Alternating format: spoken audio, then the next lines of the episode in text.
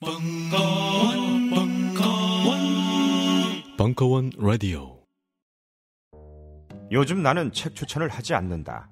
그래도 이 책은 추천하지 않을 수 없다. 나는 딴지일보 읽은 척 매뉴얼의 애독자였으니까. 이웃시민. 고전은 직접 반려들어 읽는 게 가장 좋다. 그게 여의치 않으면 너부리의 읽은 척 매뉴얼을 읽어라. 읽은 척 매뉴얼은 고전들의 뒤틀린 소개이자 색다른 비평일 뿐만 아니라 그 자체로 고전과 맞먹는 유사 고전이다. 고종석. 그는 딴지일보 역사를 통틀어 가장 딴지적 글쟁이다. 김어준. 고전이 얼마나 재밌는가를 은하계에서 가장 재밌게 설명하는 책. 딴지 편집장 너브리의 고전문학 읽은 척 매뉴얼. 아직 고전을 모르는 분들께 그리고 이미 고전을 알고 있는 분들께도 강력 추천합니다. 지금 바로 전국 서점에서 만나보세요. 딴지 마켓에서 구입하는 분께는 저자 사인본을 배송해 드립니다.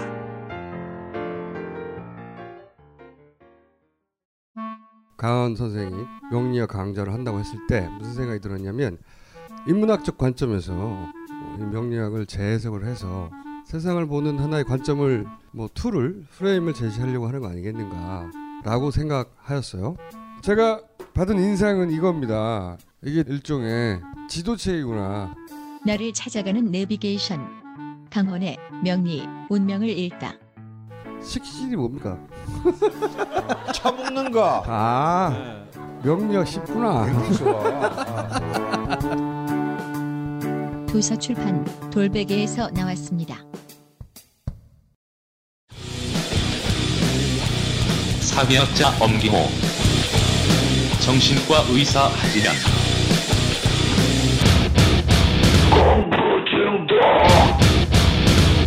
2016년 2월 12일 강연 2부 그 486이랑 아, 저는 사실 중산층에 큰 관심이 없어요. 전 중산층이 망하든가 말든 그 지들이 알아서 하면 되는 문제라고 생각하는데 그 대담하면서도 제가 이 얘기 되게 많이 드렸거든요. 저는 뭐 저는 지금 뭐 중산층이라고 볼 수 있지만 제 출신 계급 자체가 워낙 그 노동 그 단칸 셈빵 살던 노동 계급 출신이라 가지고 그 좀 교육 문제에 있어서도 이 공부 잘하는 애들보다는 좀 공- 못하거나 이제 이런 친구들한테 훨씬 더 관심이 많아요. 이제 그런 점에서 이제 두 가지로 말씀드리는데 첫 번째는 뭐냐면은 그 한국의 이 486 부모들의 가장 큰 문제점 이이 사람들이 알미라고 하는 걸 굉장히 전도해서 알고 있습니다. 이렇게 소크라테스가 얘기했던 네 자신을 알라라는 말의 핵심이 네가 모르는 게 뭔지를 알라거든요. 그래서 알면서 제일 중요한 건 모르는 걸 아는 거예요. 제가 선생님이 이제 의학 이제 의학 그, 그 정신의학을 하시잖아요, 그죠? 그러니까 제가 의대에서 그러니까 의학 논문이나 이런 거 보면 되게 좋아하는데 왜 좋아하냐면 전 인문학이지만 그래도 가끔 읽어보면 되게 재밌는 것 중에 하나가 의학 논문은 모르는 게 뭔지를 굉장히 확실하게 얘기해놔요. 이건 아직까지 우리가 모른다. 과학의 핵심은 모른다는 거를 그 전제해 놓고 시작을 하는 거거든요. 그러니까 모르는 게 뭔지 분명하게 밝거든요. 그래서 저기 어디 병원 가시거나 공부할 때 있잖아요. 다 안다 이러는 사람이 있으면 아, 얘한테선 공부하면 안 되는구나. 이렇게 생각하시면 그건 과학이 아니에요. 그 유사과학이거든요. 뭐든지 설명하는 건 아무것도 설명 안 하는 거랑 그 똑같습니다. 근데 제가 이렇게 486 부모들을 많이 만나잖아요. 그 저도 뭐 이제 이러다 보니까 이런 거 저런 거에서 만나보면 486 부모들 모르는 게 없어요. 그래서 자기가 모르는 게 뭔지를 몰라요. 그래가지고 이 사람들은 다 안다고 생각하니까 이제 문제가 벌어지는 거 아이에 대해서도 그 자기 아, 이럴 때는 아이라고 쓸 수밖에 없는 자기 아이에 대해서도 다 안다고 생각하고 알 수 있다고 생각하고 알려고 노력하고 이렇게 계속 이제 그런 그러니까 알기 위해 가지고 모르는 것 같다 이제 이런 생각이 들면 알려고 또 공부 엄청나게 해가지고 반드시 알아내려고 하고 이제 이제 이런 식으로 하는데 사실 알려고 하는 욕망의 핵심은 통제하려고 하는 욕망이거든요.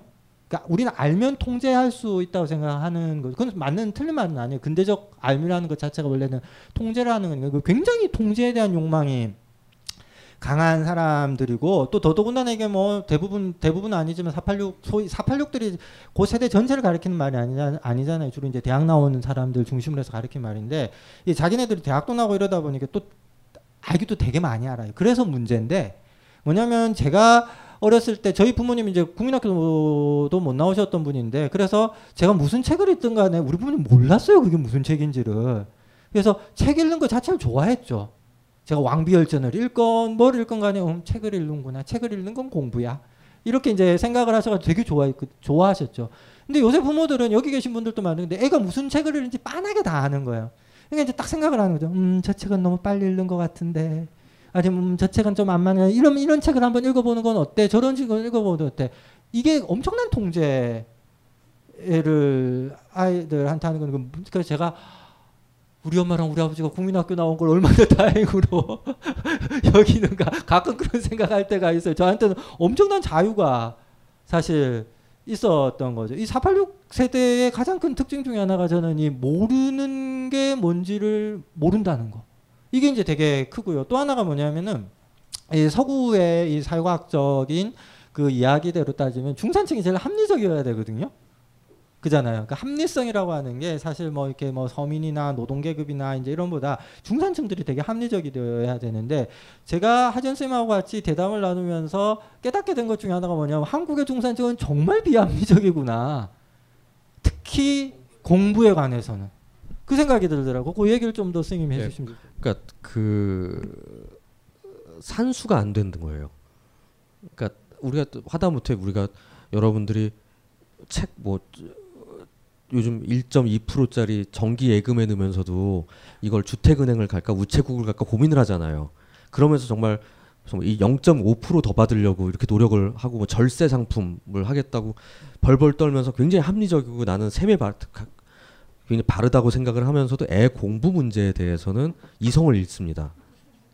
왜냐하면 돌아다니는 얘기를 듣고 나면은 어, 이땐 질릴 때가 온 것 같거든요. 막 투자를 해야 될 것 같거든요.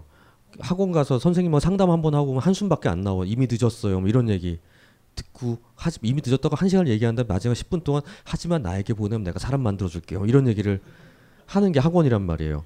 그 다음에 애들 학교 보내고 10시쯤부터 엄마들끼리 티타임 하면 아주 불안해지고 시작하고 우울해지기 시작하고 제가 불안증과 우울 장애로 오는 그 30대 중반, 40대 초반 엄마들한테 하는 첫 번째 처방이 엄마들 모임에 나가지 마세요거든요. 거기를 일단 끊으셔야 된다고. 거기 안 가면 불안해해. 공부, 그러니까 일하는 엄마건 일하지 않는 엄마건 간다 불안해해요. 근데 가면 서로가 서로의 불안을 던지는 거거든요. 자기가 알고 있는 얘- 얘기를 쫙 숨, 숨기고 막 남을 하나씩 건드리는 얘기들을 막 던지면서 쓱 흘리고 가서 사람 불안하게 만드는 게 귀신 같은 사람들이 있어요. 아마 다들 당해보셨을 겁니다. 근데 거기를 끊어도 괜찮은데 못 끊는 거예요. 왜냐- 왜냐면 우리 애가 뭔가 불이익을 내- 엄마가 열심히 하지 않아서 우리 애가 뒤처질까봐. 그러니까 그것도 열심히 해야 된다고 생각하는 거예요. 그거 하- 다 싫어하면서도 거기 앉아 애 생일 잔치에 가서 3시간 동안 앉아 있어요. 열심히 해야 되니까 social을 한단 말이에요. 그런 식의 방 마치 지금 우리가 앞에서 얘기하고 이런 공부의 악순환의 프레임 안에 context가 들어가 있는 거예요. 안에 마치 어떤 생각의 맥락의 체계인 거예요. 모든 걸 열심히 하면 돼. 내가 성실하게 하면 결국은 경지에 이를 거야. 근데 그게 아니라는 거죠. 이 산수의 문제에서는 사실 가능성을 가지고 손절매를 할 때 하고 뺄 땐 빼야 되는데 그게 안 되는 게 공부 내 애의 문제이기 때문에. 그리고 잘 모르겠다는 거죠. 너무 복잡하니까. 입시 체계도 복잡하고 언제부터 시작해야 되는지도 모르겠고. 근데 그거에 대한 기본 산수들이 있는데 그러니까 우리 얘기하면서 제가 그냥 농담 같이 얘기한 것 중에 하나가 라스베가스에서 누가 돈을 버는 줄 아냐? 누가 버는 것 같아요? 처음에 들어간 사람? 프로게이머? 프로갬블러 아닙니다 아랍 왕자가 벌어요 결국은 만수르예요 무한대로 끝까지 어 네가 뭐더 아무리 프로 갬블러가 덤벼도 내가 어, 그래 알았어 얹어 얹어 하면서 한 번만 이기면 돼. 내, 내 비행기 대고 해 이러도 되잖아요. 비행기 열 대인데 뭐 어때? 근데 대한민국 옛날에는 그 만수르급의 부자들이 몇 명 없었어요. 한 이- 이전 세대에는. 근데 지금은 아마도 한 만 명급은 만 명 정도 있다고 칩시다. 그럼 그 집에 애들이 한 4, 5만 명 있다고 칩시다. 그럼 얘네들만으로도 어떻게 보면 이미 상위권 대학의 갈 자리든 다 차지할 수도 있어요. 어떻게 보면 그게 뭐냐면 프로 갬블러는 중산층이에요. 그러니까 열심히 애들 하고 내가 엄마 대신 잘 공부하고 막 입시 전략 짜고 좋은 학원 쫓아다니고 그다음 좋은 막 저기 막 3억 더 들여서 강남으로 전세 가고 막 나름 할 수 있는 거 막 박어. 하지만 만수르한테 못 이기는 거예요 이게. 만수르한테 이길 수 있는 누, 누구냐 운이 좋은 놈이든지 머리가 대빵 좋은 사람인 거예요. 그 즉 노력에 의해서 잘 가르쳐서 막 패가서 만들어서 만드는 게 아니라 타고난 애들이 있어요. 공부 재능이 있는 애들이 있어. 하지만 내가 공부 재능이 있다고 해서 내가 공부를 잘했다고 해서 내 아이도 그러려는 보장이 없다는 거예요. 확률은 높겠지 남들보다. 그건 제가 너무 절실히 껴대라요. 우리 집이 그러니까. 그러니까 내가 이거 막 하고 얘기하고 다니까 집사람 제발 이거 좀 하지 말래. 우리 집 애들 공부 못하는 거 안, 자인한다는 꼴밖에 더 되냐고. 우리 집 애들 공부를 잘하면은 제 애들이 너 이런 거 안 쓸 거 아니냐고. 그래서 아 이것만 하고 이제 안 하겠다고 내가 그러는데 대신 덕분에 이제 우리 제 애들은 이제 행복하게 살고 있어요.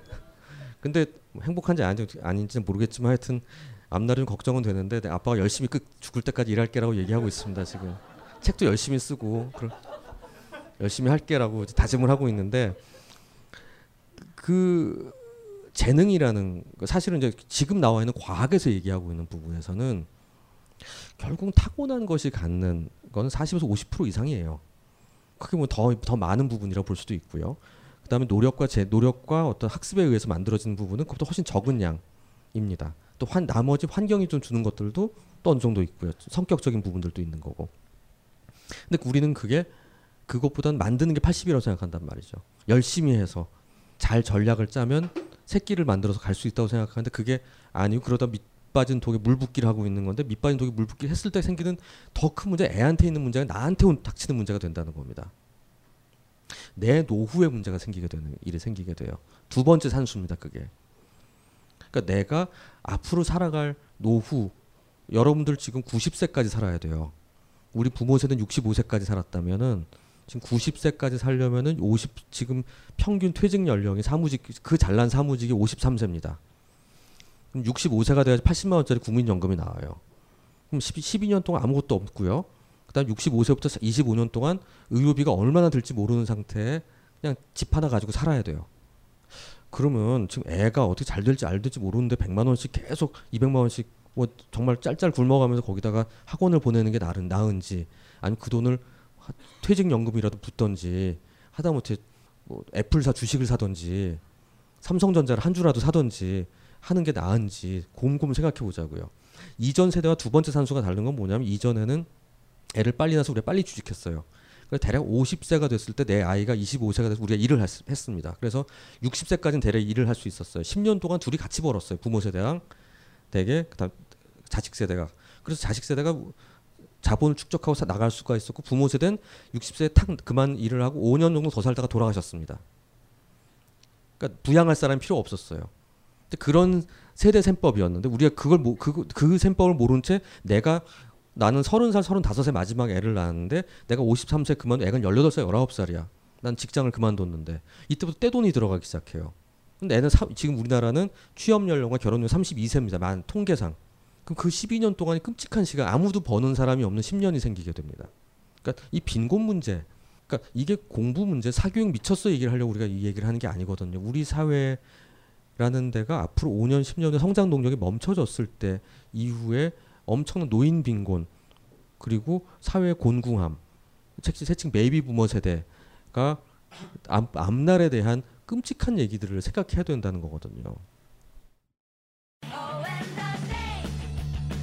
지난 4년 동안 지하 세계에서 빡세게 굴러온 벙커원. 2016년 3월 볕과 술이 흐르는 땅 위로 이사 갑니다. 충정로 9번 출구로 나와서 12걸음 만에 닿는 곳.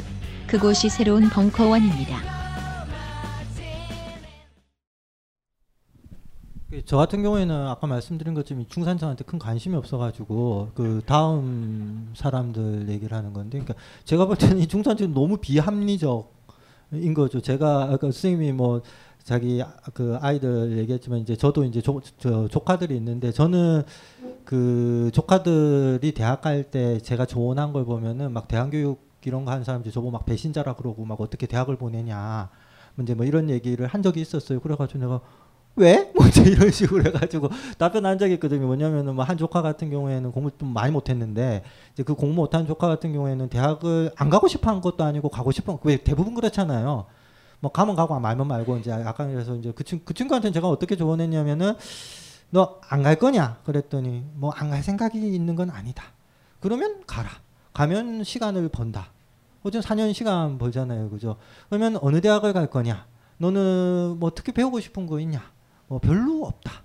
이제 이제 그러면은 뭐라고 얘기하면 그러면은 너한테 필요한 건 경험인 것 같으니까 큰 도시에 있는 큰 대학에 가장 낮은 과를 가라. 어차피 너는 뭐 철학을 공부하나 뭘 공부하나 공부를 안 할 거기 때문에 그럼 별 상관이 없다. 가서 너한테 필요한 건 경험인 것 같다. 많은 사람을 만날 수 있는 데 가서 많은 사람 하다 보면 뭐 뭐가 생기지 않겠냐. 이제 이런 거고 또 요번에 이제 대학 간 조카 같은 경우에는 재수를 했어요. 근데 재수를 시킬까 말까 막 이제 이런 고민을 많이 했는데 제가 재수를 시키자고 굉장히 강력하게 주장을 했거든요. 그러니까 이것도 보면은 뭐야 서울대 보내겠다고 재수 시켰다는 건뭐너 학벌주의자야라고 생각하겠지만 그게 전혀 그런 게 아니라 얘는 불행히도 공부를 잘하는 애예요. 문제는 불행히도예요. 불행히도 공부를 잘하는 애인데 자기가 받을 수 있는 점수보다 너무 낮게 나온 거예요. 첫 해 시험을 쳐가지고. 제가 공부를 좀 잘했던 인간이기 때문에 아는 게 있는데 이런 친구들 같은 경우에는 평생 한 대거든요. 자, 잘할 줄 아는 거 공부밖에 없게 딴거 잘하면 상관없어요. 그래가지고 제가 얘는 이번에 만약에 그냥 가면 내가 볼 때는 계속 그것 때문에 인생 인생에서 계속 후회하는 일이 벌어질 것 같으니까 그런 건 안 된다. 그래서 서울대나 뭐 연대나 고대를 보내기 위해서가 아니라 지가 한 번 더 해본다는 것까지는 해보게 해줄 필요가 있다. 그러니까 재수를 시키자. 이래가지고 제, 제가 되게 강력하게 주장해요. 이거 이제 사람마다 되게 달라지는 거잖아요. 저는 이제 이런 걸 합리적 내지는 합리성이라 그러는 또 어떤 애 같은 경우는 얘는 대학을 보낼 필요가 전혀 없다. 문제 이런 식으로도 얘기를 하죠. 그 돈 갖고 차라리 세계 일주나 보내자. 문제 이런 식의 얘기도 하고 하는데 이런 걸 이제 합리성이라고 얘기하는데 아까 좀 전에 하전 쌤이 얘기한 거죠. 하나도 안 합리적이에요. 이 중산층들이 몰빵 있잖아요.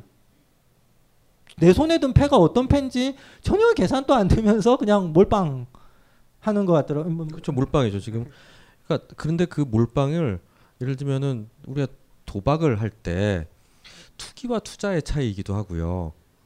그러니까 투기는 그러니까 투자는 함적 결정에 의해서 함적인 수준 정도의 수익을 올리는 게 투자라면은 투기는 자기가 갖고 있는 거에 비해서 지나치게 큰뭐 이득을 얻기 위해서 위험을 무릅쓰는 거죠. 어떻게 보면은 그 투기와 투자를 가른다고 볼 수도 있고 도박이라고 하게 되면 그러니까 자기 패 그러니까 블러핑을 하고 나는 이길 거라는 이상한 낙관주의를 가지고 있어요. 그 도박 중독인 사람들의 특징이 뭐냐면요. 신기 알코올 중독하고 되게 다른 게 굉장히 알코올 중독 약간 음침하고 뭔가 좀 비관적이고 그런 게 있는 사람들인데 도박 중독인 사람들은 굉장히 낙관적이고 해맑아요. 그러니까 나는 다음엔 딸 거라고 생각해요. 그리고 이 도박이라는 자기가 하는 게임을 잘 알아요. 공부를 열심히 해요. 전문적이에요. 그리고 개인주의적이에요. 그러니까 나 혼자 팀 플레이 안 해요. 혼자 혼자 아주 잘한다고 생각하고 굉장히 자기는 이거를 잘 통제하고 있는데 딱 한 번 실수했을 뿐이라 굳게 믿어요. 그리고 이 재미없게 차곡차곡 가는 건 지루하다고 생각하고 내가 지금 잃은 걸 갚는 벌충할 유일한 길도 이 길밖에 없다고 생각해요. 그게 이제 도박 중독자가 하는 아주 특징적인 사고 방식인데 그걸 이제 우리 부모 세대 부모들에게 적용을 받아서 비슷하게 아까 비합리성의 관점에서 보면 아는 게 이거고 난 잘한다고 생각해. 왜냐면 내가 잘했으니까. 그래서 내가 갖고 있는 모든 자원을 계속 쏟아 부어주는 거예요. 그럼 언젠가 세칭 엄마들 말하는 말 우리 아이 포텐 터지는 날 이란 얘기를 합니다. 그날이 올 거야. 언제인지 모르지만 포텐 터진 날이 오길 바래. 하면서 끝없이 판돈을 계속 박는 거죠. 오늘은 아닌가 보다 하고 손쫙 요 정도 봐서 차비 좀 주세요. 깻돈 받아서 집에 오고 이게 안 되는 거예요. 이게 지금 그러면서 결 집문서가 나오는 상황이 된다는 거죠. 네, 저는 이제 그러면서 제가 이 한국의 그 계급 계층별로 이렇게 쭉 보면 오히려 한국에서 지금 교육 문제와 관련해 가지고 가장 합리적인 선택을 하는 사람들은 대기업 생산직 노동자들이에요. 제가 이제 그 집이 또 울산이고 그래가지고 울산에 이제 현대자동차랑 이렇게 대기업들이 많잖아요. 대기업 생산직이 대기업 생산직 그 현대가족 이야기라는 책이 있습니다. 그 책 보면은 어 현대중공업이랑 아 현대자동차 얘기인데 현대자동차가 한국에서 이게 되게 상징적인 게요. 그 생산직 노동자가 그 남 주로 이제 남편 그 남자니까 거기는 어 이 가장이 벌어오는 돈을 돈만으로 이 중산층에 진입할 수 있었던 첫 번째 케이스. 거든요. 그래서 굉장히 그게 상징적인 게 있습니다. 그래서 이 양반들이 갖고 있는 교육에 대한 열망, 자식에 대한 애정이 굉장히 깊어요. 그 현대 그 울산 동구에 있는데 그 동구랑 이제 북구 가서 보면은 이제 자기들은 이제 고졸이고 이제 이래서 이제 생산직인데 정말 애를 너무너무 이뻐하면서 우리 내는 대학을 보내야지 이제 이런 생각들이 굉장히 강하고 그래서 거기 학원도 되게 많고 막 되게 교육열이 높은 데 중에 하나. 오히려 이제 중산 그러니까 생산직 노동자기 때문에 되게 높았거든요. 근데 여기에서 어떤 변화가 생기냐면은 이제 이 양반들이 아는 거죠. 왜냐하면 그 몇 번의 구조조정과 경제 위기와 이제 이런 걸 겪으면서 자기들은 안 잘리거든요. 이제 사무실 잘려요. 정리해고부터 시작해서 여러 개가 있거든요. 그러니까 어떤 게 있냐면 오, 오히려 어설프게 사무직이 되는 것보다 고용이 보장되어져 있는 생산 대기업의 그 생, 정규직 생산직으로 있는 게 훨씬 더 낫다라는 게 이게 그 이게 경험 속에서 알고 계신 거죠. 그러니까 이전 같았으면 그럼에도 불구하고 대졸이라는 뭐 사무직이라는 이런 문화자본 문화자본이 되게 중요하다고 생각을 했었을 건데 그럼 문화자본보다는 이제 지금은 이 생존의 문제가 훨씬 더 심각하기 때문에 이게 더 낫다는 걸 알게 되는 거죠. 그래서 이분들은 이제 돈도 있고 이러다 보니까 아, 어느 정도 이제 돈이 있고 이러니까 그 초등학교랑 중학교 올라가기 전까지는 투자를 많이 해요. 그러다가 보면 이제 싹수가 보이거든요. 요즘은 초등학교 고학년만 되면 대충 알거든요. 얘가 어느 정도까지 갈 수 있는가. 물론 뭐 좀 예외적인 케이스가 있지만 그래가지고 이제 아 우리 애가 공부를 좀 한다. 그래서 이제 서울대까지 갈 수 있을 것 같다. 서울대나 뭐 이제 이런 데 갈 수 있다. 그러면 이제 투자를 하는 거. 이건 아까 투기가 아니라 투자라고 볼 수가 있는데 그렇지 않은 경우가 되면은 안 그냥 남 보내는 정도만 보내고 그 다음에 실제로 제가 몇 번 들었던 얘기입니다. 이게 그 고3 돼 가지고 대입 들어갈 때쯤 되면 어설픈 대학관이 그냥 전문대 가라고 얘기를 해요. 이제 지금 바뀌었는데 왜냐하면 이전에 생산직 노동자 보호 때문에 4년제를 나오면 그 생산직에는 취업을 못 했거든요. 지금 바뀌었어요. 그 작년인가 올해 아마 바뀐 걸로 제가 알고 있는데 그러고 또 이제 뭐 정규 아버지가 정규직이면 이제 좀 이제 다른 이러저러한 것들도 있고 이러니까 괜히 그 지방에 이름 없는 대학이나 이런 데를 가니 그냥 뭐 전문대를 가라. 이제 이런 식으로 얘기를 하는 거 이게 어찌 보면 그러니까 제가 지금 말씀드리는 거는 제도나 체제를 어떻게 할 것인가를 말씀드리는 게 아니라 그 제도나 체제 안에서 지금 행위자들이 어떤 선택을 하는가 하는 걸 이렇게 말씀을 드리는 거거든요. 그러니까 굉장히 합리적, 그러니까 이렇게 역설적으로 굉장히 합리적인 선택을 한다고 볼 수가 있는 거죠. 그리고 그 밑에 계층들은 이것도 많이 합니다. 여기 중에 여기 계신 분들도 있을 건데 애가 자기 자식이 고3 올라가면요. 앉혀놓고 미리 얘기해요. 우리는 재수 못 시킨다. 우리는 재수 시킬 돈 없다. 어쨌든 올해 안에 너는 승부를 봐야 되고 올해 안에 승부 본 걸로 그냥 가야 된다. 이거 단도리를 미리 합니다. 왜냐하면 재수하는데 돈이 너무 많이 들거든요. 그리고 재수해가지고 뽑아낼 수 있는 게 서울대 연대 고대 가는 거 아닌다 하면 별로 그렇게 가치 있다고 생각하지도 않는 거죠. 제가 여기에서 먼저 말씀드리고 싶은 게 뭐냐면 한, 우리는 아직도 한국의 학벌 사회라고 얘기하지만은 맞아요. 학벌 사회예요. 학벌 사회지만 이 학벌 사회의 하부는 지금 붕괴했습니다. 그러니까 이전에 80년대, 90년대 중반까지는 서울대부터 시작해가지고 맨 밑에 있는 학교까지 서열이 쫙 나왔잖아요, 그죠? 근데 지금도 서열은 있어요. 근데 아래쪽의 서열은 이제 무의미해져 버린 거죠. 그러니까 기본적으로 인서울이냐 아니냐, 먼저 이런 거 따지잖아요. 아마 이거 가면 가면 가면 갈수록 더 심해질 거라는 겁니다. 근데 제가 교육을 고민하고 교육을 공부를 걱정하는 사람으로서 제가 가지고 있는 고민은 뭐냐면은요. 사정이 이렇게 되다 보니까 이 중산층이 아니라 이제 중산층이 아니고 공부를 좀 열심히 그 잘하지 않는 친구들 있잖아. 이 친구들은 지금 학교에서 이게 대학에 보내기 위해서 하는 공부는 되게 무의미해진 거예요. 사실상.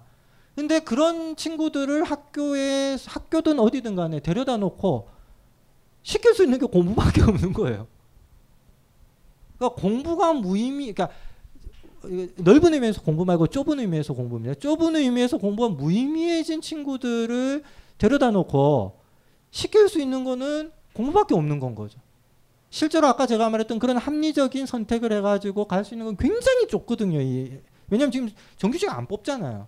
대기업들에서 정규직 잘 안 뽑거든요. 그러니까 그건 굉장히 얇은, 얇은 층인 거고 그 층을 제외한 나머지들 같은 경우에는 지금 위에는 중산층들은 정말 비합리적인 어떤 이 공부를 가지고 경쟁을 출혈 경쟁을 하고 있다면은 아래쪽에서는 무의미한 걸 반복하고 있는 그러니까 가끔 가다가 이제 제가 스님들 많이 만나고 하다 보니까 그랬던 얘기인데 학교에서 스님 그 다 이런 거예요. 교장도 제가 왜 학교에 있는지 이해를 못하고 교사도 제가 왜 학교에 있는지 이해를 못하고 그래서 학생한테 가가지고 너 학교 왜 있냐? 저도 잘 모르겠어요. 이제 이러고 있고. 근데 갈 데는 없는 거예요. 그래가지고 뭐 아이 그럼 안 오는 게 낫잖아요 아닙니다. 학교는 한 번 들으면 나갈 수는 없습니다. 이 무슨 교도소도 아니고 있잖아요. 근데 지금 되게 재밌는 현상이 뭐냐면은 그런 학생들이 다수거든요. 그렇게 학교에 앉아 있는데 이제 얘네들은 이제 학, 교장의 입장에서도 그러고 교장의 입장에서는 얘네들 어차피 공부를 해서 학교를 빛날 애들이 아니거든요. 그러니까 얘네는 사고만 안 치면 돼요. 그리고 교사도 잘못 건드려 가지고 얘네들이 뭐 A시발이라도 한다거나 이러면 이제 골치 아프니까 잘 안 건드려요. 그러니까 애들 입장에서는 천국이에요. 그 제가 요새 한 4, 5년 사이에 학교가 그 고등학교 가가지고 학생들 만나가지고 듣는 얘기 중에 제일 많이 듣는 얘기가 학교가 너무 입시 경쟁이 치열하고 해서 너네들 너무 힘들고 어쩌고 저쩌고 이런 얘기 하잖아요. 그한 5년 전, 10년 전에는 학생들이 뭐라 그랬냐, 뭐 학교 막 욕하고 막 막뭐 우리를 자유롭게 달 자유롭게 해달라 막 이런 얘기 막 많이 했는데 요즘 학생들한테 그러면 학생들이 막 당황하면서 그래 별로 안 나쁜데요? 이렇게 얘기해요. 그래서 응 그러면 아니 학교 재밌어요. 그리고 뭐가 재밌는데 그러면 학교면 밥도 주고 잠도 자 그러니까 학교는 밥도 주지. 잠, 잠 잔다고 뭐라는 사람도 없지. 친구도 있지. 놀 수 있지.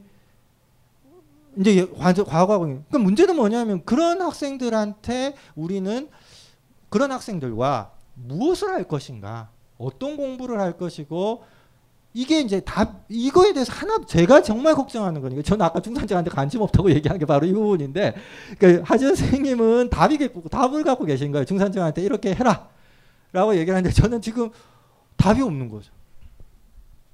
그게 제 우울의 근원.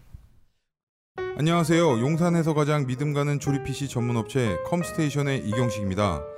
당장이라도 사용하고 있는 컴퓨터를 들어다 던지고 싶을 때 그럴 때를 대비해 저희 컴스테이션이 용산 선인상가 21동 1층 130호에서 기다리고 있습니다. IT 강국에 걸맞게 믿을 만한 조립 PC 컴스테이션이 신뢰를 바탕으로 그 기회를 제공해 드리겠습니다. 궁금하신 점은 문의 주십시오. 011-892-5568번입니다. 우주 최강의 만족스러운 서비스를 제공해 드리는 저희 컴스테이션이 늘 기다리고 있겠습니다. 딴지스에게 F1 같은 존재 컴스테이션은 조용한 형제들과 함께합니다. 이제 갑질만연 유통시장에 똥침을 날릴 때. 딴지일보가 만든 신개념 마켓 딴지마켓. 판매자와 소비자 모두가 갑이 되는 상호 갑질주의. 원가를 후리지 않게 낮출 대로 낮춰낸 합리적 가격. 딴지일보 기자들이 직접 취재하며 검증한 믿을 수 있는 상품들. 명랑 소비문화 창달에 이바지하리라 딴지마켓. 마켓.딴지.com으로 접속하세요. 그래서 그 사실은 제가 사람들한테 누누이 여러 번 얘기했던 것들이 사실은 지금 얘기한 이 대기업 사, 생산직 노동자들이 보이는 해법을 그대로 제가 얘기하는 이 그 얘기를 실제로 하고 있단 말을 듣고 너무 놀랐어요 저는. 이 대략 지금 이 098년생까지는 올해 고3이 되는 애들이 98년생이고요. 얘들이 한 60만 명, 56만 명 정도 되고요. 놀라웠게 99년 IMF 이후에 02년부터 우리나라는 출산 거부를 하기 시작했습니다. 그래서 46만 명이 태어났어요. 여기서부터. 자살률은 확 올라갔고요. 아, 끔찍한 세, 시대가 딱 시작한 02년생부터는 46만 명 정도로 줄어들었습니다. 재수는 한 20만 명씩 하고 있기 때문에 한 65만 명씩 지금 시, 올해 올해 시험을 수능을 봤는데 아마 점점 줄어들어서 한 50만 명 정도로 데려갈 거로 생각을 하는데요. 그럼에도 불구하고 상위권에 이제 세층 지금 말하는 어쩔 수 없이 우리가 아직까지 붕괴되지 않은 몇, 몇, 몇이 한 15,000명 풀이 최상위권이고요. 그다음에 3만 명 풀 정도로 이제 보통 봅니다. 세층 애들이 외우고 다니는 그 10개 있잖아요. 그게 한, 한 3만 명 풀이라고 치면 45만 명이라고 쳐, 치면은 15분의 1이라고 할 수 있죠. 그러니까 7% 5% 4.5%예요. 대략 냉정하게 보면 한 4, 5% 정도가 된다면 35명 중으로 35명이 한 반이라고 치면 1등도 어려운 거야 이게. 1, 2등 해야 돼. 그러니까 우리 애가 7등, 8등 하니까 공부 잘하겠지 이런 생각하면 안 된다는 거야.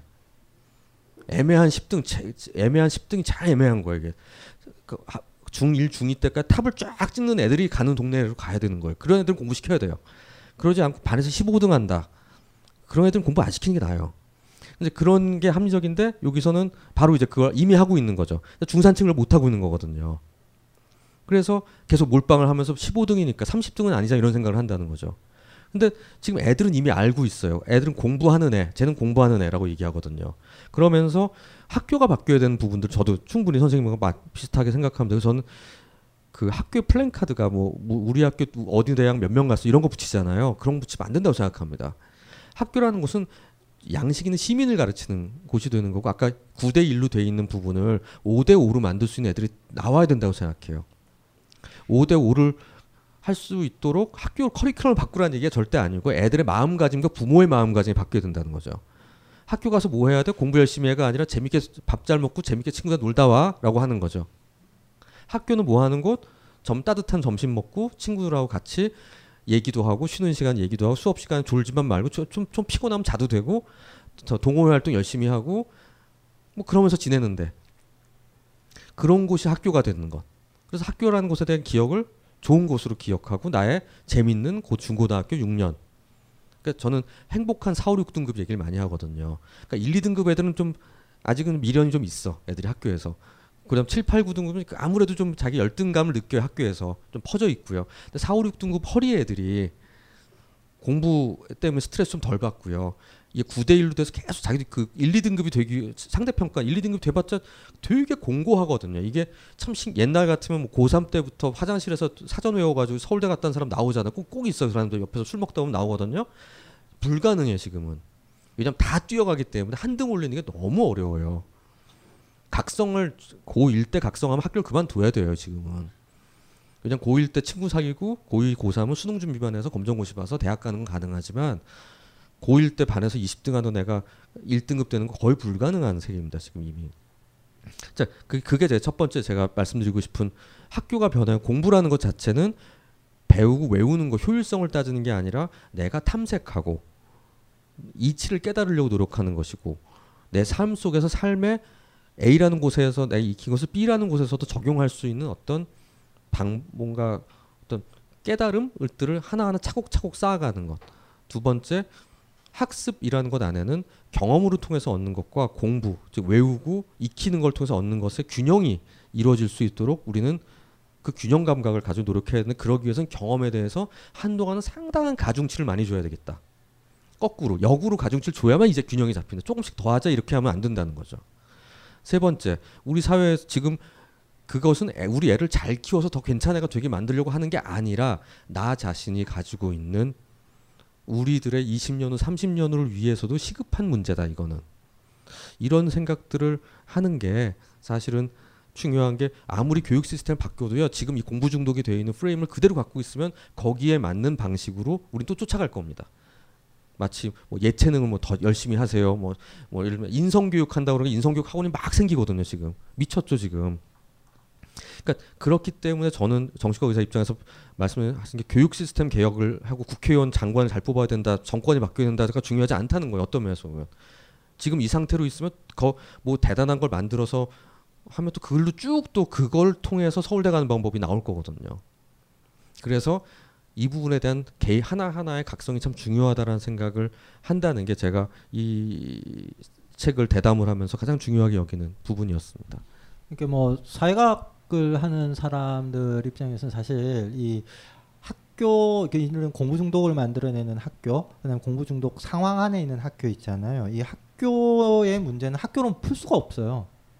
왜냐하면 이게 결국은 이 학교를 나오고 난 다음에 그 임금 격차의 문제, 그 다음에 그 삶의 안정성의 문제랑 이렇게 결합이 되어져 있기 때문에 사람들이 다 불안할 수밖에 없거든요. 그러니까 그래도 어쨌든 서울대를 나와야 그래도 어쨌든 뭐 의사가 돼야 변호사가 돼야 먹고 살지 않겠느냐. 왜냐면 지금 다 우리가 이 생존에 대한 불안을 굉장히 강하게 느끼고 있는 거죠. 그래서 전 제가 보기에는 지금 학교에 대한 비판, 교육에 대한 비판의 상당 부분은 학교와 교육의 문제가 아니라 우리 사회의 무능을 학교로 전가시켜 놓은 거에 지나지 않는다고 봐요. 우리나라에서 저는 정말 교육은 거의 사회의 무능에 대한 알리바이 이라고 생각을 하거든요. 그러니까 내가 굳이 그렇게 하지 않아도 먹고 살 수 있어야 되고 내가 굳이 그렇게 하지 않아도 내 삶이 안정된다고 생각했었을 때 사람들이 좀 다른 길을 선택할 수가 있는 것이지 내 삶이 불안정한 상태 속에서 다른 길을 선택한다는 거는 거의 이건 말도 안 되는 소리에 가깝습니다. 제가 이래서 이걸 뭐라고 표현을 하냐면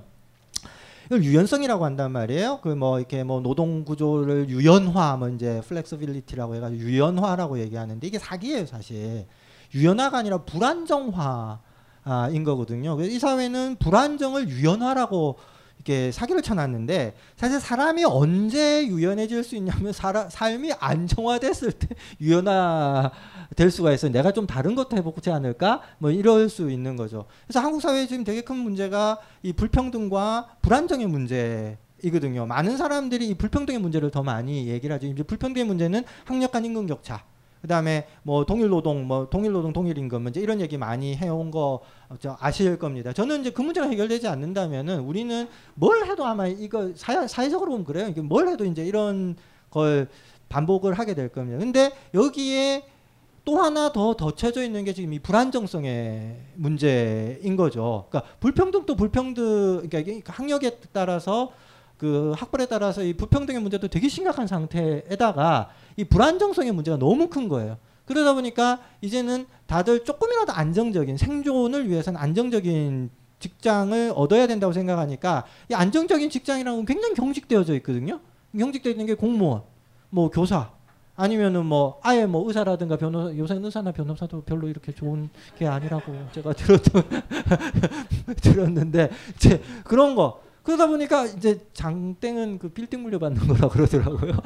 그 빌딩도 오래 안 남았다 그러더라고요. 곧 뭐 어쩌고 저쩌고 하는데 이러다 보니까 이제 안정성의 문제인 거죠. 그러니까 이거는 사실 교육의 문제가 아닌 건 거거든요. 그러니까 사회 문제인 거고 어떤 이 정치적인 문제인 건데 이 문제를 해결 이 문제를 저는 이제 그 이 교육과 사회 이제 이런 걸 한 사람 입장에서는 뭐라고 얘기하냐면 자꾸 교육의 문제로 학교에 학교가 뭐 이렇게 바뀌면 될 수 있는 걸로 이 알리바이 삼지는 말아야 된다. 어, 라는 건 거죠. 이제 그 그런데 우리는 지금 계속 해가지고 뭐 대학을 바꾸고 뭐 어쩌고 저쩌고 이제 이제 이러면 될 거다라고 얘기를 하고 있는데 저는 정말 그거야말로 문제를 해결해 나가는 데서 이, 이 뭐라 그럴까 뒤집어 놨다 그래야 되나 이제 그런 거라고 보는 거예요. 그러니까 주객이 전도된 예, 면이 맞습니다. 있고 그 핵심 키워드가 모든 문제 가 공부만 해결되거나 학교 문제 뭐다뭐 예를 들면 뭐, 뭐, 뭐 그런 얘기도 하잖아요. 서울대를 아, 이, 전국의 국립대를 다 서울대로 이름을 바꾸면은 뭐 세상이 바뀔 거라는 둥뭐 이런 어떻게 보면 좀 이렇게 이상주의적인 사람과 모든 사람의 100가지 해법들을 얘기하고 있지만 사실은 사실은 주객이 전도된 면들이 있고 우리 생각하는 방법 자체가 지난 4, 50년 어, 더 넓게는 조선시대부터 산업공상부터 시작한 뭔가 공부하는 사람 건드리지 말아잖아요 우리가 그 옛날부터 얘기 나오는 게 뭐 공부하는 선비를 마누라가 저 밥 안 주고 괴롭혔는데 이 사람이 나중에 장원급제에서 돌아와가지고 뭐 어땠다더라 뭐 이런 얘기들 우리가 익혔던 면들이 있듯이 있듯이 우리 사회 전반적인 문제들이 공부와 관련된 키워드로 생각해봐야 될 게 많다. 그럼 우리 나도 모르게 거기 세뇌되어 있는 면들이 있다라는 내용이 공부 중독에 담겨져 있습니다. 그러니까 홈쇼핑 같이 얘기를 시작하는데요. 사실 이런 식으로 한 시간 제가 오늘 한 시간 20분 정도 우리가 이런 식으로 계속 얘기를 한 거예요. 이런 얘기를 한 3시간씩 4번 정도 만나서 12시간 동안 막 떠든 얘기를 엑기스만 모은 책이 이 책이에요. 그러니까 오늘 얘기한 거가 이 책에 다라고 생각하시면 여러분들의 오산입니다. 굉장히 적은 분량만이 이 책에 담겨져 있습니다. 근데 지금 얘기하다 보니까 발동이 걸려서 말을 너무 많이 하고 있는데 그러면 안될 것 같아요, 제 생각에. 우리는 생각했습니다. 실외는 가까운 곳에 있다고. 우리가 파는 것은 음료 몇 잔일지 모르지만 거기에 담겨 있는 것이 정직함이라면 세상은 보다 건강해질 것입니다. 그래서 아낌없이 담았습니다. 평산네이처, 평산네이처 아로니아 친, 친, 친. 지금 딴지마켓에서 구입하십시오. 자, 이제 중요 인물들의 리스트를 넘겨주실까? 물론 강준만, 유시민, 유홍준, 이외수, 이철 그리고 주지무 메일? 이게 무슨 리스트야? 아무 공통점도 없잖아. 딴지일보 부편집장이 인터뷰한 이 책을 읽어보면 공통점을 알 수 있지 헬 조선에서 흙수저로 태어나 비범한 삶을 살아온 인물들이란 걸 도서 출판 생각 비행 범인은 이 안에 없다? 전국 온오프라인 서점과 딴지 마켓에서 절찬 판매 중이지.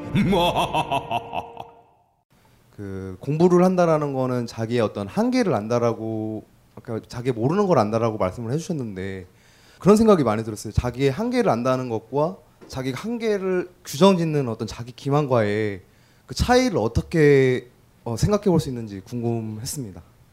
저는 이렇게 아까 말씀드린 대로 한다면 이런 거거든요. 그 공부라는 가장 큰 이유 중에 하나 내가 모르는 게 뭔지를 아는 게 되게 중요하거든요. 그 내가 모르는 거라고 하는 건내 삶의 한계를 아는 건 거죠. 내 그러니까 예를 들면은 제가 되게 재밌는 예를 하나 들면은 저희 어머니가 이렇게 무릎이 안 좋아가지고 제가 아는 의사 중에 그 대학병원 비슷한데 이제 정형외과 의사가 있어가지고 이제 그, 그 사람한테 좀 안 사람이니까 좀 더 잘 봐줄 수 있을 것 같아가지고 이렇게 좀 본 그 알아봐 달라라고 했더니 그 대학병원 정형외과 의사거든요. 근데 뭐라 그러면 아 나는 허리만 알지 무릎은 모른다 그러더라고요. 그래서 제가 아 정형외과 의사 다 알지 뭘 모른다 그러냐 했더니 아니 나는 허리만 한 20년 봐왔기 때문에 무릎은 잡는데 모르 모르지 않죠. 알긴 아는데 아까 제가 말씀드린 다룰 수 있을 정도로 아는 건 아니다라는 거예요. 다룰 수는 있는데 그 정도까지는 아니다라는 거거든요. 저는 그런 조심스러움 있잖아요. 그게 미리 한계 짓는 게 아닌 거잖아요. 이건 왜 그러냐면은 우리가 안다. 그 다음에 내 한계다라고 얘기를 했었을 때 이거는 그냥 어 전 못해요. 저는 고까지밖에 안 돼요. 이거는 자기 안으로 움츠러드는 것이잖아요. 근데 대부분 우리가 갖고 있는 알미라고 하는 것은 누군가와 관련이 되어져 있는 거죠. 예를 들면 정신과 의사 사지연 스님은 그 환자를 다루고 계신 분이잖아요. 그러니까 어떤 영역의 환자들을 봤을 때 아 이거는 내가 건드릴 수 있는 영역이 아니다. 또는 내가 다룰 수 있는 영역이 아니다 있잖아요. 이걸 아는 거는 굉장히 중요한 게 되는 거고 그게 저는 의사로서 자기를 배려하는 또 저도 이제 강사로서 학생들을 만날 때 아까 제가 말씀드린 것처럼 어, 확 다가서는 어떤 학생이 있는데 이거는 이미 교육이라거나 그 교실에서 제가 얘기할 수 있는 한계를 넘어서 병원을 가봐야 되는 일이다 이랬었을 땐 그건 제가 깝죽거리면 안 되는 것이잖아요. 이제 제가 말씀드리는 한계를 안다라고 얘기하는 건 바로 그런 부분인데 문제는 뭐냐면 이 자본주의랑 제도가 우리를 굉장히 위축시켜 가지고 저는 못해요, 저는 할 수 없어요 있잖아요. 그거는 그 한계하고는 전혀 다른 의미에서 말씀을 드린 겁니다. 갑자기 그 얘기 보니까 제가 언뜻 떠오르는 게 종편 보면 모든 영역에 다 얘기한 평론가들 맞습니다. 나오잖아요.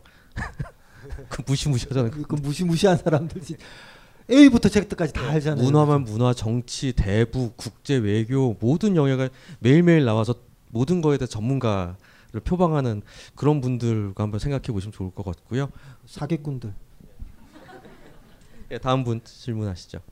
뭐 옛날 같으면 공부를 해서 자기가 배운 거를 이제 해주셨지만 요즘 정보를 이제 어디서 잘 찾느냐가 더 이제 과제를 잘 수행할 수 있는 사람이잖아요.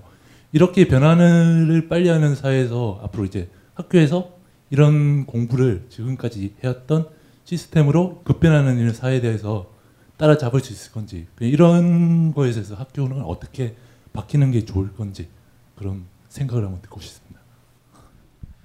그러니까 그거는 정말 그 학자들마다 견해가 너무 달라요. 이제 학교가 없어질 거라고 생각하는 사람들도 있고 있잖아요. 그리고 실제로 미국의 지금 대학들 중에서는 왜 그 예 다 공개해 버려 가지고 그 온라인으로 학습하는 온라인 공부하는 시스템 만들기도 하고 있고 또 어떤 교육학자들은 그래봤자 공부라고 하는 것은 얼굴 맞대고 해야 되는 거다. 특히 이제 어떤 특정 과목들 같은 경우에는 도제가 아니면은 이게 안 되는 그 영역들이 있죠. 이제 그래가지고 이게 학자들마다 굉장히 견해가 좀 다른 편이에요.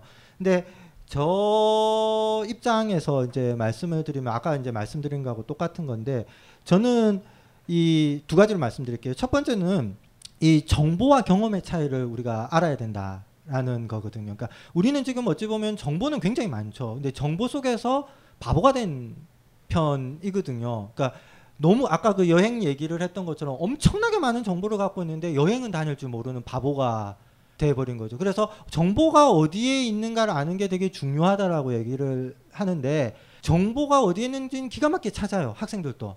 근데 그 정보를 다룰 줄은 모른다는 거죠. 제가 늘 강조하는 게 공부는 사실 어디에 있고 무엇을 알고의 문제가 아니라 익힘의 문제인 거고 그 익힘을 통해서 내가 다룰 수 있게 되었을 때 그걸 우리가 그 공부라고 한다라고 얘기를 하거든요. 왜냐하면 이게 그리스 시대도 그랬고 중국의 그 고- 옛날에서도 그렇고 그렇게 내가 내 손으로 그걸 다룰 수 있게 되었을 때 있잖아요. 그때 우리가 그걸 자유롭게 됐다고 얘기를 하거든요. 그러니까 공부의 가장 중요한 목적은 자유거든요. 내가 자유로워지는 것 있잖아요. 그러니까 다룰 수 있게 됨으로써 이제 내가 자유롭게 되는 건 거죠. 고- 제가 뭐 예를 들면은 이런 거죠. 아간벤이라고 하는 철학자가 있는데 아간벤의 책을 막 열심히 읽어요. 처음에 읽으면 무슨 소리인지 좀 몰라요. 근데 두 번째 읽으면 대충 무슨 소리인 것 같아요. 근데 그걸 가지고 사회 현상을 설명을 못 해요. 사회 현상을 설명한다고 써놓은 걸 보면 딴 사람들이 보고 난 다음에 뭔 개소리냐 이러는 경우가 많거든요. 근데 그게 아니라 내가 그 개념을 충분히 알아 알게 돼가지고 다룰 수 있게 되면 딴 사람들이 읽었을 때 아 이게 이 말이구나. 라게 되는 건 거죠. 그런 게 이제 공부거든요. 그래서 이런 거 같은 경우에는 정보로 해결될 수 있는 문제는 아닌 거라고 저는 생각을 하거든요. 그렇기 때문에 저는 공부라고 하는 그 공부 이런 의미의 공부를 하고 이런 의미의 공부를 하는 학교는 아마 존재할 것이다. 근데 이제 한국은 그런 공부를 안 시킨다는 게 문제가 이제 첫 번째고 두 번째는 이게 직업의 문제하고 연관을 시켜서 본다면은 지금까지 우리 저는 이거 굉장히 중요한 문제라고 생각하는데 저는 지금까지 우리는 이 노동을 통해서 존재감을 가졌죠. 내가 일자리를 가지고 일자리를 통해서 사회에 기여하는 걸 통해 가지고 내 자존감을 가졌거든요. 내 삶에서도 그렇고 사회에 대해서도 그렇고. 근데 저는 앞으로 과연 우리가 이 노동을 통해서 계속 존재감을 가진 사회가 가능할 거냐라고 했을 때 좀 불가능한 것 같아요. 지금 상황에서 왜냐하면 일자리는 점점 없어질 거고 뭐 지금 뭐 지금 인지 혁명이니 뭐니 하는 걸 통해 가지고 인간이 노동을 통해서 아 그래 나는 뭐 이렇게 사회 기여한다 이런 건 좀 없을 것 같아요. 그러면 저는 그 부분에서는 정말 혁명적인 패러다임의 전환이 일어나야 되는 것 같아요. 더 이상 노동을 통해서 존재감을 가지는 사회가 아니라 존재 그 자체를 가지고 존재감을 가 자존감을 가진 사회로 전환해야 되잖아요. 저는 이게 이제 지금 한국에서 그 기본소득론이나 이런 게 일어나는 이유, 전 세계 전지구적으로 일어나는 가장 큰 이유가 그런 것 같아요. 그러니까 과연 인간의 존재감을 어디에서 찾을 것인가? 그게 근대 자본주의처럼 노동을 통해서 가질 것인가? 아니면 이제는 좀 다른 완전히 패러다임을 바꿔야 될 것인가? 그래서 저의 입장은 이제 우리는 존재하는 것만으로 월급 받아야 된다. 이게 제가 내린 결론이에요. 어머 이번 달또안 죽고 살아 계시군요. 감사합니다. 앞으로 계속 살아 주시기 바랍니다. 숨 쉬어 주셔서 우리 사회에 큰 기여를 하셨습니다. 이제 이러면서 나라에서 월급 줘야 된다고 저는 생각하거든요. 그래서 저는 이제 그 기본소득 그 이제 이런 거를 이제 그런 입장을 좀 받아들인 편입니다. 예. 그러니까 그 근면 성실 일해야 된다 이런 게 다 그걸 1800년대부터 생긴 막스 베버 이후에 만들어진 프레임인데 우린 너무 공기와 같이 당, 당연히 생각하고 상, 하게 된 부분도 있다는 것 같고요. 사실 그러면서 또 학교도 생긴 거고 1800년대 이후에 다 만들어진 그 시스템은 200년, 200, 한 2, 30년 간 건데 지금 아마 질문하신 분이 말씀하신 대로 큰 프레임의 변화가 생긴 거고요. 그래서 아마 그거에 대한 지금 그 프레임은 이제 수명이 다 돼가고 있다라고 볼 만한 증거들이 많이 보이는 면이 많이 그, 있다는 걸 이제 엄 선생님 지적해 주신 것 같습니다. 그 뒤에 분 아까 아, 제가 질문 드리고 싶은 것은 지금과 같이 생계 불안이 만연한 상황에서 이러한 여러 가지 문제가 골마가고 갈등들이 빚어지고 있는 것 같은데요. 그런 문제들을 개인의 책임으로만 돌리는 상황이 때때로는 각 개인이 무기력함을 느끼는 것 같은데 그럴 때 개인들이 물론 각성을 해야겠지만 어떤 마음가짐으로 사회 구성원으로서 역할을 해야 될지가 궁금합니다. 예, 그 그러니까 그게 이제 개인의 문제로 돌리게 되는 부분들을 이제 흔히 이제 멋진 말로 신자유주의적 세계관이라고도 얘기합니다. 그러면서 그 방법에서는 결국 너의 실패, 네가 잘 안 된 건 네가 결함이 있는 사람이기 때문이다. 그러니까 네가 공부를 제대로 안 했기 때문이다. 준비가 덜 됐기 때문이다. 그건 네 문제다. 그래서 네가 자기 개발을 열심히 하고 성실히 했다면은 괜찮을 수 있어. 그런 거 열심히 해. 희망을 잃지 마라. 뭐 이러면서 나오는 부분들이 이제 세칭 신자유주의적 세계관의 얘기들인데요. 근데 그것 열심히 했는데도 안 되는 게 지금 너무 많이 드러나고 있어서 좌절하고 힘들어한단 말이죠. 근데 그 부분에 하나도 이 말하는 공부 문제죠. 그 프레임이 이제 공부 중독을 빠지게 만든 부분이었는데 저는 물론 거기에 대한 각성도 필요하고 연대 필요하고 그다음에 사회 변혁을 위한 최소한 내가 할 수 있는 부분의 노력들 분명히 중요하다고 생각을 합니다. 근데 물론 이제 그렇기 때문에 정말 투표가 중요한 것 같고요. 정말 투표에 잘, 사람 잘 뽑아야 되는 것 같다는 요즘 매일매일 느끼고 있고요. 한숨이 절로 나온 일들이 벌어지고 있는데 그것도 하나의 이제 액티비티고 일상적인 운동 또 우리 모두 다 액티비스트가 될 수는 없고요. 다만 너무 힘든 분들한테 정신과 의사 입장에서 뭐전 사회운동가가 아니니까 저는 이렇게 말씀드립니다. 버티는 것만으로도 굉장히 잘하는 거다. 그러니까 우리가 버텨내고 있다는 거 있죠. 견뎌내고 버텨내 있다. 지금 엄선님의 살아 있어서 감사합니다와 같이. 그러니까 사실은 내가 싸워 이겨야지가 아니라 그냥 막 상황이 안 좋을 때는요 버티고 있는 거예요 일단.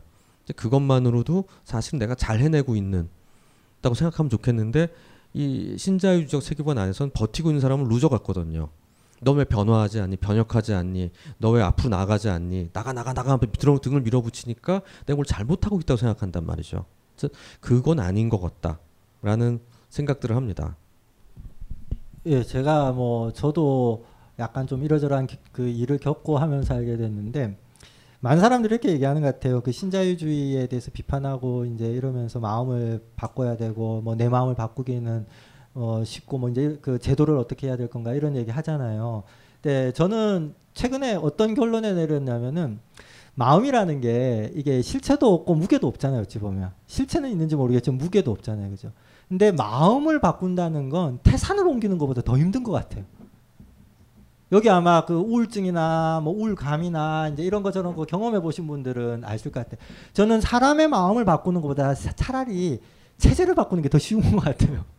그게 무슨 말이냐면은 지금 제가 그래서 뭐 지금 체제를 바꾸자, 바꿔야 된다 이런 게 아니라 아 아까 지금 사진 선생님이 얘기한 것처럼 아 이게 혼자 혼자여서 되는 문제가 아니구나라는 걸 점점 많은 사람들이 깨달아가고 있잖아요. Yes, I can do it 이렇게 외치면서 미친 듯이 살았는데 오, no, I cannot do it. 이제 이걸로 지금 사람들이 마음에 점점 바뀌는 것 같아요. 전 그래서 이게 되게 중요한 것 같아요. 아, 우리가 이제 더 이상 나 혼자 한다고 해가지고 되는 문제가 아니라는 걸 깨달아가는 건 거고, 그리고 그걸 깨달아가면서 그래 나 혼자 할 수 없기 때문에 이건 같이 풀어갈 수밖에 없는 문제다 라는 걸 깨닫는 거고 저는 이 과정에서 특히 정치에서 중요한 것 중에 하나가 더 이상 우리가 메시아를 기다리지 말자. 이 모든 문제를 한 방에 해결해 줄 수 있는 메시아는 없고 그런 메시아는 다 사기꾼이다. 라는 걸 깨닫자. 특히 청년 실업 문제와 관련해 가지고 제가 그런 얘기를 많이 해요. 이게 만약 메시아가 나타나서 한 방에 해결할 수 있을 문제였다면 서구가 저렇게 골머리를 알고 있을 리가 없다. 서구가 저 문제를 가지고 지금 몇십 년을 고민하고 있는데 온갖 해법을 다 써본 나라들인데 쟤네도 저렇게 고민하고 있는 거라면 여기엔 한 방은 없다. 한 방이 없다는 것은 우리가 이제부터 이 문제는 굉장히 복잡한 문제고 이 문제를 해결하는 길은 굉장히 힘들고 그렇다면 할 수 있는 것은 머리를 맞대고 하나하나 풀어나가자라고 이게 서로 약속하는 것 있잖아요. 그런 메시지를 던지는 거죠. 이거 해결하기 뭐 약간 섞어서 얘기하면 존나 힘든 문제인데 그래도 우리가 해결하려고 한번 노력은 해보자. 저는 이제 이런 게 희망인 거지. 한 방은 없다는 거예요. 근데 제가 저는 사실 한국 정치나 한국 사회를 보면서 굉장히 좀 절망하는 것 중에 하나 우리는 한방 너무 좋아해요. 그래가지고 막 뭐가 이렇게 새로운 사람이다 와 저 사람이다 와 저 사람이다 하면서 왔다 갔다 하면서 해결하려고 하는 거 있잖아요. 저는 그게 우리를 조금 더 이렇게 절망스럽게 만들어내는 게 아닌가 싶어요. 지금 그 저희가 계급 사회가 되고 기득권 세력들이 결국에는 공부 잘하는 사람들이 기득권을 차지하고 모든 정치적이라던가 뭐 경제권에서 다 차지하고 있는 상황에서 이 사람들이 계속 주류로 나가고 앞으로도 이렇게 될 텐데 그런 사회가 된다고 하면 결국에는 어떻게 될 건지 그러면은 그런 부분들은 막을 수 있는 방법은 있을지 좀. 저 굉장히 개인적으로는 공부 잘하는 사람들이 지금 주류국 계급권을 개, 모든 권력을 갖고 있다 생각하지 않거든요. 거기 1번당 생각해 보시면 공부 잘하는 사람 아무도 없는 것 같은데요. 제가 예. 어저께 개성공단 폐쇄한 거 있잖아요. 그걸 보면서 트위터에다가 뭐라고 썼냐면 야 거북이 등껍질을 태워서 점을 쳐서 나라를 다스려도 이보다는 잘 다스리겠다라고 얘기를 했었어요. 이 공부 중독이 지금 말씀하신 질문하고 굉장히 연관이 되어져 있으면서 우리 사회에 심각한 위기를 만들어낼 건데요. 그게 이제 민주주의 위기가 될 거예요. 이렇게 공부 중독이 더 심해지면 심해질수록 이건 중산층들을 게임이 되는 거. 지금도 이미 중상층들의 게임이 됐죠. 근데 이게 이제 중산층을 넘어서 이제 중상층들의 게임이 되게 될 거고 이게 중상층들의 게임이 되면 될수록 학교는 점점 가면 갈수록 아까 제가 말씀드렸던 것처럼 중상층 이외의 계급들한테는 무관한 공간이 될 가능성이 커요. 지금 또 이미 이제 그 예, 그냥 괴로운 곳 아니면은 그냥 가면 그냥 바, 그 가는 곳 있잖아요. 이렇게 돼버리면 그러니까 교육과 학교라고 하는 게 중상층들을 제외하고 나면은 이제 무관한 공간인 거죠. 내가 이걸 통해 가지고 무엇을 얻을 수 있고 뭘 할 수 있는가라는 것 있잖아요. 이게 전혀 없어지는 공간이 되는 거. 사실은 이거는 한국만 그런 게 아니라 지금 미국에서도 어, 벌어졌던 문제인 거거든요. 그래서 나홀로 볼링이라고 하는 책을 쓴 그 파트남이 요번에 이제 새로 난 책이 아마 그 곧 한국에도 이제 그 번역돼서 나올 건데요. 그 책에서도 보면 이런 식으로 그러니까 요거를 보면 이제 학교에서 배제되는 거거든요. 그래서 몸은 학교 안에 있지만 실제로는 학교와 교육에서 배제되는 거죠. 그리고 그게 큰 틀에서 보면 사회에서 배제되는 거예요. 그래서 내가 사회가 존재해야 된다는 이유를 못 찾는 것이거든요. 이제 그걸 배제하고 나면은 그 다음에 심각하게 공부 중독은 공부 독점이 되는 거예요.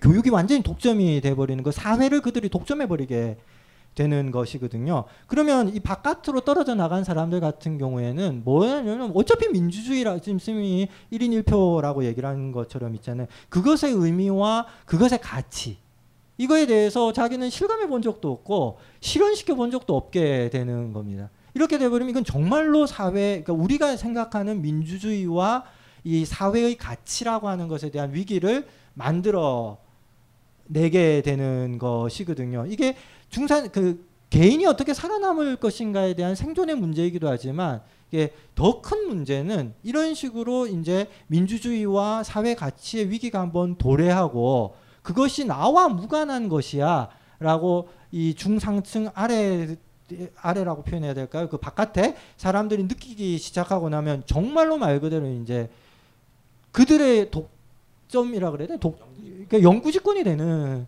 겁니다. 지금 그게 지금 미국에서는 이미 진행이 심각하게 된 상황이고 한국에서도 진행이 되고 있는 것이죠. 그렇기 때문에 저는 오히려 중산층이라든가 제가 그래서 아까부터 우울하다고 얘기하는 게 그렇다면 이들을 데리고 학교에서 우리는 무엇을 해야 되는 것인가?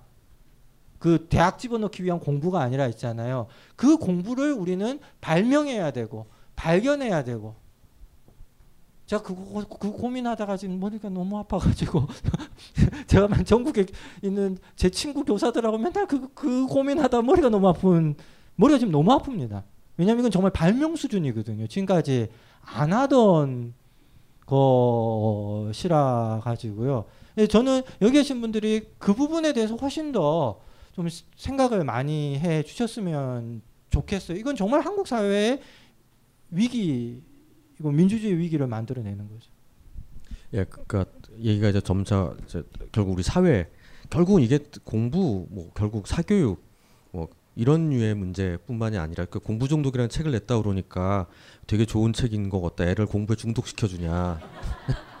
이런 어머니들이 이제 나왔다는 후문을 듣습니다. 근데 전혀 반대 책이라는 말을 듣고 집어 던졌다는 얘기도 있고. 그러니까 그만큼 우리 사회에서는 이 공부 중독 사회, 공부라는 패러다임 자체에 대한 어떤 만능키라고 생각이 되는데 그게 사실은 우리 모두를 얽매이고 있는 세상 그리고 더 나아가서 우리 민주주의 사회라고 생각하는 우리 대한민국의 근간을 굉장히 나쁜 방향으로 끌고 가게 된 큰 패러다임의 하나라는 생각을 우리가 하면서 뭐 무엇이 대안이 돼야 될까는 거꾸로 가자가 아니라 뭔가 되게 굉장히 다른 프레임을 만들 시기가 왔고 이 공부를 통해서 어떻게 만들어지는 방 뭐가 변화하고 내가 어떻게 되겠지라는 그내내 내 다음 세대로 넘어가고 넘어가겠지라는 방식은 이제 저 레드 레드 레드 오션일 수밖에 없다라는 생각. 그리고 자칫하다가는 정말 우리가 정말 굉장히 이상한 세계 속에 살 가능성이 있다라는 이제 오늘 이제 저희가 말씀드리고 여러분들이 take-home message로 생각해 보실 부분을 생각을 하고요. 오늘 끝까지 와주셔서 감사하고요. 엄기호 선생 마지막으로 한 말씀. 예, 저기 그 공부 구경하지 마시고 이게 듣는 거는 거의 구경에 가깝거든요. 그래서 공부를 구경하는 것보다는 같이 이렇게 공부를 하면서 우리가 다시 이 공부 중독을 넘어서 가지고 아까 말씀드린 것처럼 그러니까 어떻게 학교에서 우리는 다시 무엇을 가르치고 집에서 무엇을 가르치고 무엇을 배워야 되는가 이제 그 속에서 이제 우리 한국의 지금 이 민주주의의 위기와 사회의 위기라고 하는 걸 같이 넘을 수 있는 그런 걸 같이 좀 이렇게 고민을 해봤으면 좋겠습니다. 그렇지 않으면 지금 너무 암울하고 너무 힘든 땐 것 같아요. 아까 선생님 말씀하시는 것처럼 견디는 것만으로도 이건 정말 성공한 거라고 저도 생각을 하거든요. 그래서 잘 견디면서 같이 견디면서 이렇게 더 좋게 이렇게 나갔으면 좋겠습니다. 예, 감사합니다. 네, 감사합니다. 벙커원, 벙커원, 벙커원 라디오.